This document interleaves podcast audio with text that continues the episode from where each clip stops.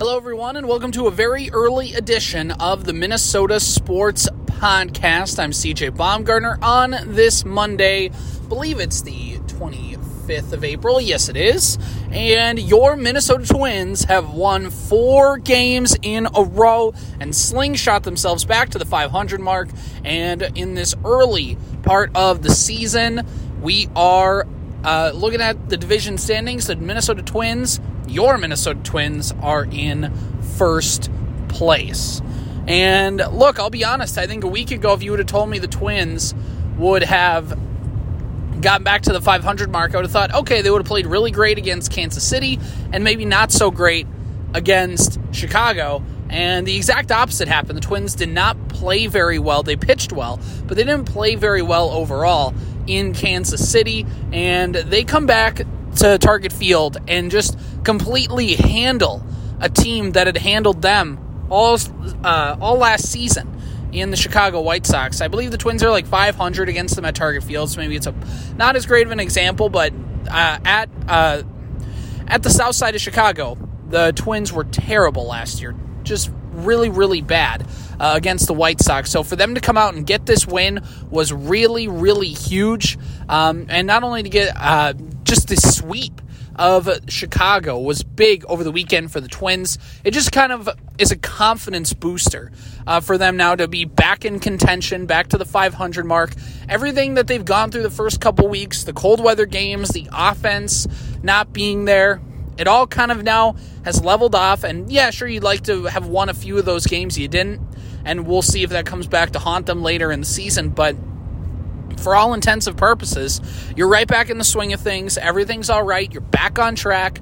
And by the way, there's still room for this team to get better in a couple different areas. And we'll talk about that in a second. But the Twins offense is something that we talked about on the last podcast. And what we said was this Twins offense stinks. And I don't know if they're going to get better. They've been making such weak contact lately. And I said, I don't know if they're unlucky or I don't know if they just can't hit. And I didn't want to chalk it up to luck just because of how bad it had been the first couple weeks, and I didn't want to blame it all on the weather. Uh, but turns out I was wrong. It probably was just maybe a little luck based. Probably just we're getting unlucky despite the, the hard hit numbers and everything. But they were playing really well. Uh, they've played really well over the weekend, and sometimes all it takes is just a few mistakes. The the Minnesota Twins, I, I don't have the metrics in front of me. I didn't look them up, so I can't tell you this with any uh, certainty by analytics, but the Chicago White Sox are really bad on defense. The Minnesota Twins aren't great on defense, but the Chicago White Sox are just atrocious. Like the Twins have issues, and I've wanted to talk about that before, and maybe there's a day for that about the Twins kind of maybe ignoring defense a little bit, but good my goodness, the Chicago White Sox, which with Tony La Russa as your manager, kind of have to embrace being old school baseball, and they can't even play they can't even play baseball. They can't even play traditionally. Like the, the, the game on Friday night, the Twins were dead in the water. They couldn't hit worth a darn, and they they throw it away. They literally throw. There's that SpongeBob meme where it's where the guy's sitting, where Plankton's sitting there, and he says, "All right, let him have it." And it's the Chicago White Sox looking at the Twins, and it's that game on Friday night, and they're like, "You can have it. Here, take this win. We don't want it." Uh, because of the the two throwing errors. Well, I shouldn't. There's one throw. There's two throwing errors, but it was a base hit by Correa. The throw from Anderson goes offline, and then Abreu, just without even thinking, grabs the ball and whips it back to home plate. And Morneau had a good breakdown of like, just hold on to the ball. Like as one, you know, as Morneau, great first baseman. It's like, man, just what are you like? Don't whip it. Like if you just hold the ball and run in, the runners freeze because then you've set yourself. And yeah, I'm not I'm not a baseball wizard. Morneau did a great bit on it. I'm sure it's on Bally's social media somewhere to get that full breakdown. But it was it was great uh, to see the Twins win a game that they shouldn't have, because a lot of times it was they lose games they should have won, and all the rest, and just not looked competitive. So for them to come back late in that game, of course, Luis Arraez being at the center of it, of Carlos Correa having the go-ahead run was huge. As uh, driving in the go-ahead run and Arraez as well was big, um, and then the bullpen just has continued to do a nice job of slamming the door in these games. But the offense really got going on Saturday and Sunday, and I mean on Friday they scored two runs, which was a big deal. Uh, after just scoring one run the night before and then none, none two nights before. So if you here's my one thing: the Twins' offense looked dead, and then one man comes back in the lineup, and all of a sudden this team is just different. And that, my friends, is the Byron Buxton effect. You know, Byron Buxton had a great first week. Definitely got the MVP chance going at Target Field, and everybody was excited to see Buxton healthy. And then it looked like he was going to be hurt for a significant amount of time. Missed most of the Boston series, missed most of the Kansas City series, and didn't really come back until the end where he DH'd. And everybody was kind of concerned, like Buxton would be day to day, day to day, day to day, 10 day IL, out for a month kind of thing. But he came back and then on Friday, on, on Thursday and Friday, he was kind of there. He had a few decent at bats, but really was just kind of getting his feet wet, kind of getting comfortable again. And Saturday and Sunday just shows you when Byron Buxton is feeling it, he can take over any ball game. And I know Mike Trout, just based on track record, based on what he's achieved, and everything and his talent level as well, he's the best player in baseball. But when Byron Buxton gets going, he rivals Mike Trout. That's not hyperbole. That's not homerism. Multiple people who are national people, or at least people who have national followings covering Major League Baseball, uh, signal this. Jeff Passan uh, of ESPN has said that. Uh, there's also uh, Mike Petriello of MLB has said that as well. MLB Media has said that as well. Byron Buxton can take over baseball. And I want to show you just how much Byron Buxton can take over when he's feeling it. So, according to Fangraphs, and here's what I have in front of me I have uh, since the beginning of 2021. So, if you combine the games he's played in now with, he's only played 10 games this season, and the Twins have played 16. So, if you combine the 10 games he played with with this uh, with the uh, 71 he played last year, at least I think I have these numbers right here. That gives him uh, 81 games. So that's half a season. In that half of a season, if you counted that, so it'd be about to the All Star break, he'd have 27 doubles, 25 home runs, and 43 RBIs, along with 10 stolen bases. And he'd be having an OPS of 1.1. And that'd only be halfway through a season. I don't 20 that he'd be on pace to hit 50 home runs. 50 doubles, over 50 doubles, and score over 120 runs, steal 20 bases. Like, I don't, I can't fathom to you how well Byron Buxton has been, how great it's been to see him finally really start to succeed, especially after the injuries and especially after the trouble early in his career, just trying to get going. He was a slow developing prospect. And you know what?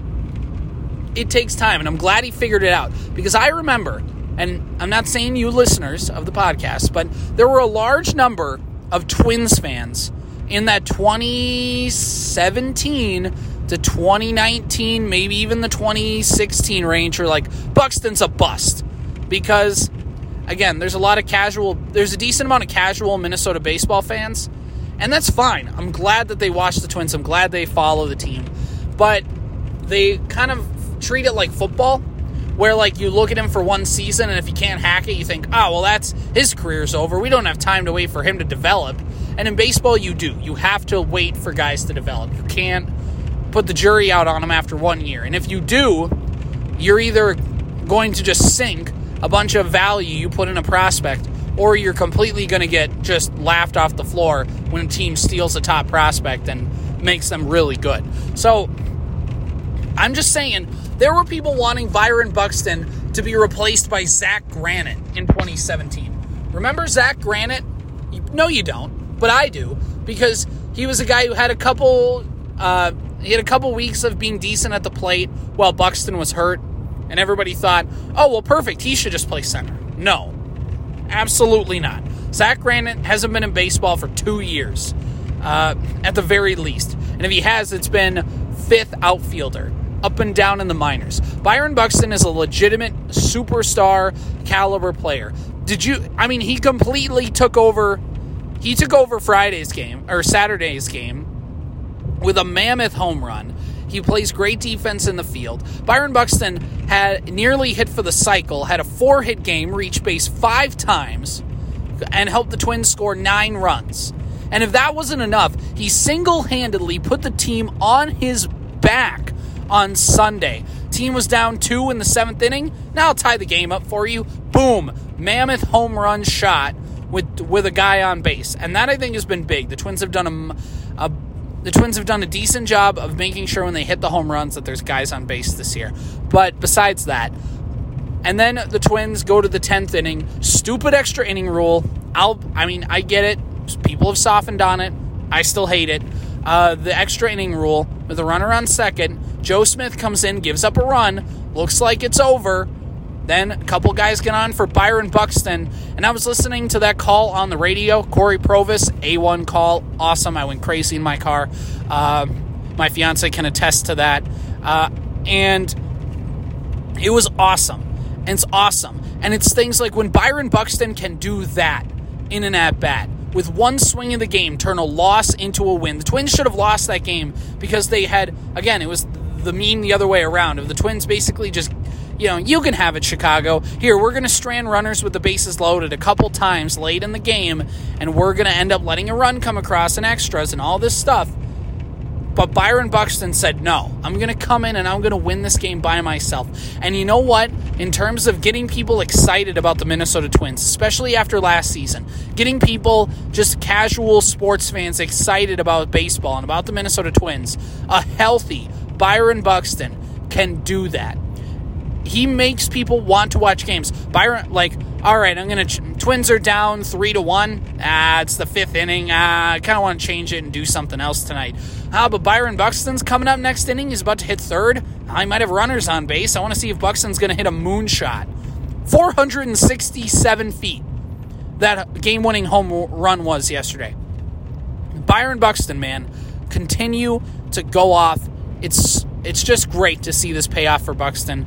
The dude has had to go through a lot to get to this point, and we talked about before on on Thursday's podcast or uh, Tuesday's podcast rather that look Buxton is never going to be a guy who's going to play 150 games in a season. He's certainly never going to be 2008 Morneau where he played 163 games, but he can be a guy if he just plays over if he can play kind of that 80 to 110 games in a season. And if the higher he gets towards that, the closer he gets towards an MVP. Byron Buxton will win the MVP if he can play 90 plus games this season. Byron Buxton is one of baseball's great talents. He's Shohei Ohtani, except he can't pitch. Uh, he's better than Shohei Ohtani at the plate. But, I mean, it's just everything about Byron Buxton and what the Twins need him to be. He's that guy. Somebody said yesterday, and I obviously didn't grow up watching baseball in this era. Somebody mentioned that Byron Buxton, the way he steps into the batter's box in these high in these high level situations, late in games, high leverage. He just comes in with a calmness and he gets the job done, reminiscent of a Kirby Puckett. Now, I'm not saying Buxton is, he's got to win a World Series first or two, but the way his demeanor and how the moment doesn't get to him, he just comes into the batter's box, comes up with key hits late in games. That's Kirby Puckett esque, and I think it's a great comparison. Center fielders, uh, Buxton obviously a lot more athletic, but uh, I mean it's just everything about it, it's, it's really fun to see, and it's great to see Twins fans really get behind Byron Buxton after being torn on him for so long. The injuries are always going to be a part of his career. We have to just understand that and we're going to have to deal with that. We're going to have to deal with the injuries when they come. But dang it, when Buxton is rolling like this, just get behind the man and see how far he can take the Minnesota Twins. This is so fun to see, and I'm really glad that Byron Buxton is getting the appreciation he deserves and is getting the success because this Minnesota Twins team